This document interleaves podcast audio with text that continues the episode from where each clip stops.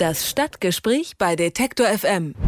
Universitäten schmücken sich ja gern mit den Namen ehemaliger Studierender. Sie benennen sich sogar nach ihnen, so auch in Greifswald. Bislang hieß die Hochschule dort Ernst Moritz Arndt Universität, ein Historiker und Schriftsteller des 19. Jahrhunderts. Seine Schriften von antisemitischen und fremdenfeindlichen Äußerungen durchtränkt. Deshalb hat der Senat der Uni jetzt beschlossen, den Namenszusatz abzulegen. Gabriel Kortz ist Journalist aus Greifswald, Redakteur bei der Zeit und klärt uns auf über die Hintergründe. Willkommen im Studio, Herr Kortz. Guten Tag. Die Uni wurde 1933 von der Nazi-Größe Hermann Göring in Ernst-Moritz-Arndt-Universität umbenannt. Wenn man so will, schon zwei Namen, die Grund zur Distanzierung wären. Ist das jetzt erst kürzlich aufgefallen in Greifswald oder dachte man, Göring hat ja nicht alles falsch gemacht? Also es ist noch nicht kürzlich aufgefallen, sondern ähm, das ist eine Debatte, die seit den 90er Jahren in Greifswald ganz regelmäßig ausgebrochen ist. Ähm, tatsächlich ist es so, dass die Universität, als sie 1945 geschlossen wurde, den Namen auch zunächst abgelegt hat und den dann interessanterweise 1954 wieder angenommen hat, weil auch die DDR sich mit Ernst Moritz Arndt durchaus identifizieren konnte. Ähm, die Universität hatte sich den Namen 1933 selbst gegeben und Göring als preußischer Ministerpräsident, im Übrigen nicht als äh, Reichsluftfahrtminister oder so, ähm, hat den Namen der Universität also äh, dann mehr oder minder nur verliehen. Und in, den, in der Zeit, in den 20er, 30er Jahren haben sich sehr viele Universitäten ähm, nach Größen der damaligen Zeit benannt. Auch die äh, Goethe-Universität in Frankfurt oder die Luther-Universität in Wittenberg, die sind alle in den 30er Jahren äh, also benannt worden.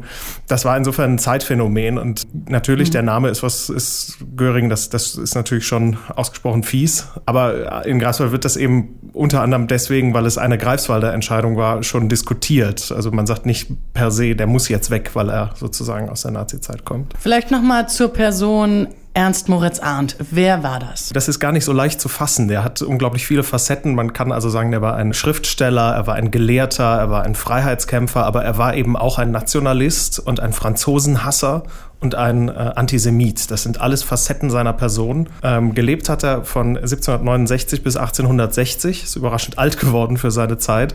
Ähm, und er stammt aus Pommern und hat ähm, bis Anfang des 19. Jahrhunderts auch in Pommern gelebt und hat an der Uni Greifswald studiert und war da Professor. Vor dem Hintergrund ist vielleicht nochmal die Frage interessant, warum die DDR oder DDR-Entscheider damals auch Gefallen an dem finden konnten. Ähm, also tatsächlich ist es so, dass er sich in Pommern, ähm, also in Greifswald, für den äh, Fall der Leibeigenschaft ausgesprochen hat und dass er in den äh, deutschen Befreiungskriegen sozusagen Seite an Seite mit den Russen gegen Napoleon gekämpft hat. Und das waren sozusagen die Facetten, die man sich in der DDR dann rausgesucht hat von Arndt ähm, in den 20er, 30er Jahren, als der Nationalismus ja in, auch in, in ganz vielen Formen in Deutschland salonfähig war. Da war Arndt eben beliebt, weil er, weil er Nationalist war und weil er ähm, äh, sich äh, auf so ausgesprochen unangenehme Art und Weise mit Franzosen äh, und, und äh, Juden eben auseinandergesetzt hat. Mm, was für ein Nationalist war er denn? Also es gibt ja viele Farben da drin in diesem Phänomen. Wie würden Sie das einordnen? es ist im 19. Jahrhundert so, dass man das relativ schwierig ähm, abgrenzen kann, weil sozusagen der Nationalismus, bis er dann so unglaublich entglitten ist, wie er das ja dann im 20. Jahrhundert ist, hat er durchaus Entwicklungen durchgemacht und Arndt, der im frühen 19. Jahrhundert gelebt hat, ähm, hat sich zu einer Zeit mit diesem Thema befasst, als das eben auch noch ein paar andere Facetten hatte und als das verbunden war mit der, ähm, mit dem, mit dem ja, Erstarken des Nachdenkens über persönliche Freiheit und mit dem mit der Einigung des äh, damalig ja in, in viele hundert Einzelstaaten zerfallenen oder eben noch nicht nicht zusammengefügten Deutschlands ähm, so dass es eben schwierig ist, ihn da klar einzuordnen. Es ist aber so, dass man in seinem Werk schon klar sehen kann, ähm, auch wirklich etwas, was man dann später als Rassismus bezeichnet hat. Also dass er sagt, das deutsche Volk soll sich nicht mit anderen Völkern durchmischen und zwar das mhm. gibt es in, in seinem Werk und ähm, das kann man eben auch nicht wegreden. Also Sie würden sagen, er war ein Kind seiner Zeit, aber mit eindeutig völkischen Hypotheken, die er da mitgenommen hat. Es ist eine Person, mit der man sich auseinandersetzen muss, ganz genau. Und es ist gar nicht so leicht, das zu tun. So wie es im Übrigen ja auch bei anderen Personen schwierig ist. Martin Luther, die Judenfrage. Ganz genau. Ich meine, das kulturhistorische Erbe Martin Luthers ist natürlich ungleich höher als das von Ernst Moritz Arndt. Luther kennt heute jeder, Arndt kennt heute niemand. Ähm, und trotzdem ist es so, dass man eben auch bei Luther sagen muss, da gibt es die ein oder andere sehr, sehr dunkle Stelle in seinem Werk. Diese dunklen Stellen sind bei Arndt proportional vielleicht höher, aber äh, es ist im Prinzip eine ähnliche Tendenz. Klingt dann jedenfalls schon auch ein bisschen gruselig und es klingt auch so, als könnte man in Greifswald froh sein, diesen Namenspatron an der Hochschule nun los zu sein. Sieht man das in Greifswald denn auch so? Eben nicht. Das ist also das, was wir jetzt alle beobachten und mit fast sowas wie Entsetzen wahrnehmen, wie sehr diese Debatte, obwohl die Entscheidung gefallen ist, jetzt in der Stadt geführt wird und also wirklich zu äh, unglaublichen Ereignissen führt. Es gab eine Sondersitzung der Bürgerschaft, da standen hunderte Bürger vor der Tür und hätten gerne teilgenommen.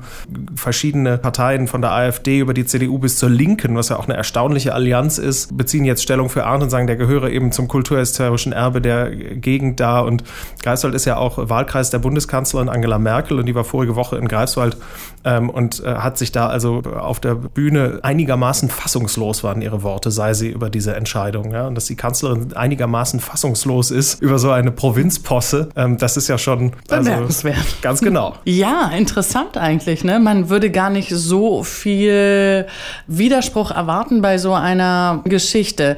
Da stellt sich so ein bisschen die Frage, sind da wirklich alle Arndt-Fans oder wie beurteilen Sie das? Ist das ein Symptom von irgendetwas anderem? Also es ist tatsächlich so, dass wir uns alle auch fragen und dass ich mich auch frage, wie, wieso, wieso rasten die Bürger so aus? Das muss man wirklich so nennen. Und meine Wahrnehmung ist, dass überhaupt nicht über Arndt diskutiert wird und sein Werk.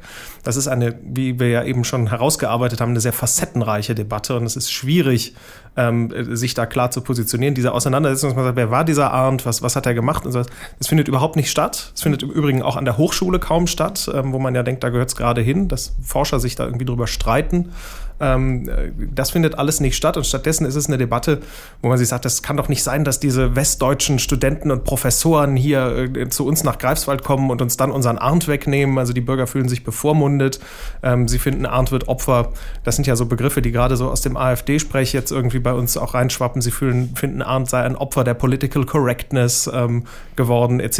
etc. Und die Debatte wird also mhm. in einer Weise unsachlich geführt, ähm, wie ich das selten erlebt habe. Wird eigentlich in diese Zeit in die Gegenwart und so wie hier derzeit Debatten geführt werden, zurückgeholt, oder? Genau, also es, es wird, es, ein, ein, Professor an der Universität hat die Debatte als postfaktisch bezeichnet. Mhm. Ähm, das ist natürlich ein Modewort, da muss man sehr mit aufpassen, ähm, aber es ist was dran. Es geht äh, eben nicht um Fakten, sondern es geht um Gefühle und äh, die Bürger haben das Gefühl, dass ihnen dieser Arndt jetzt weggenommen wird und finden das gemein. Mhm.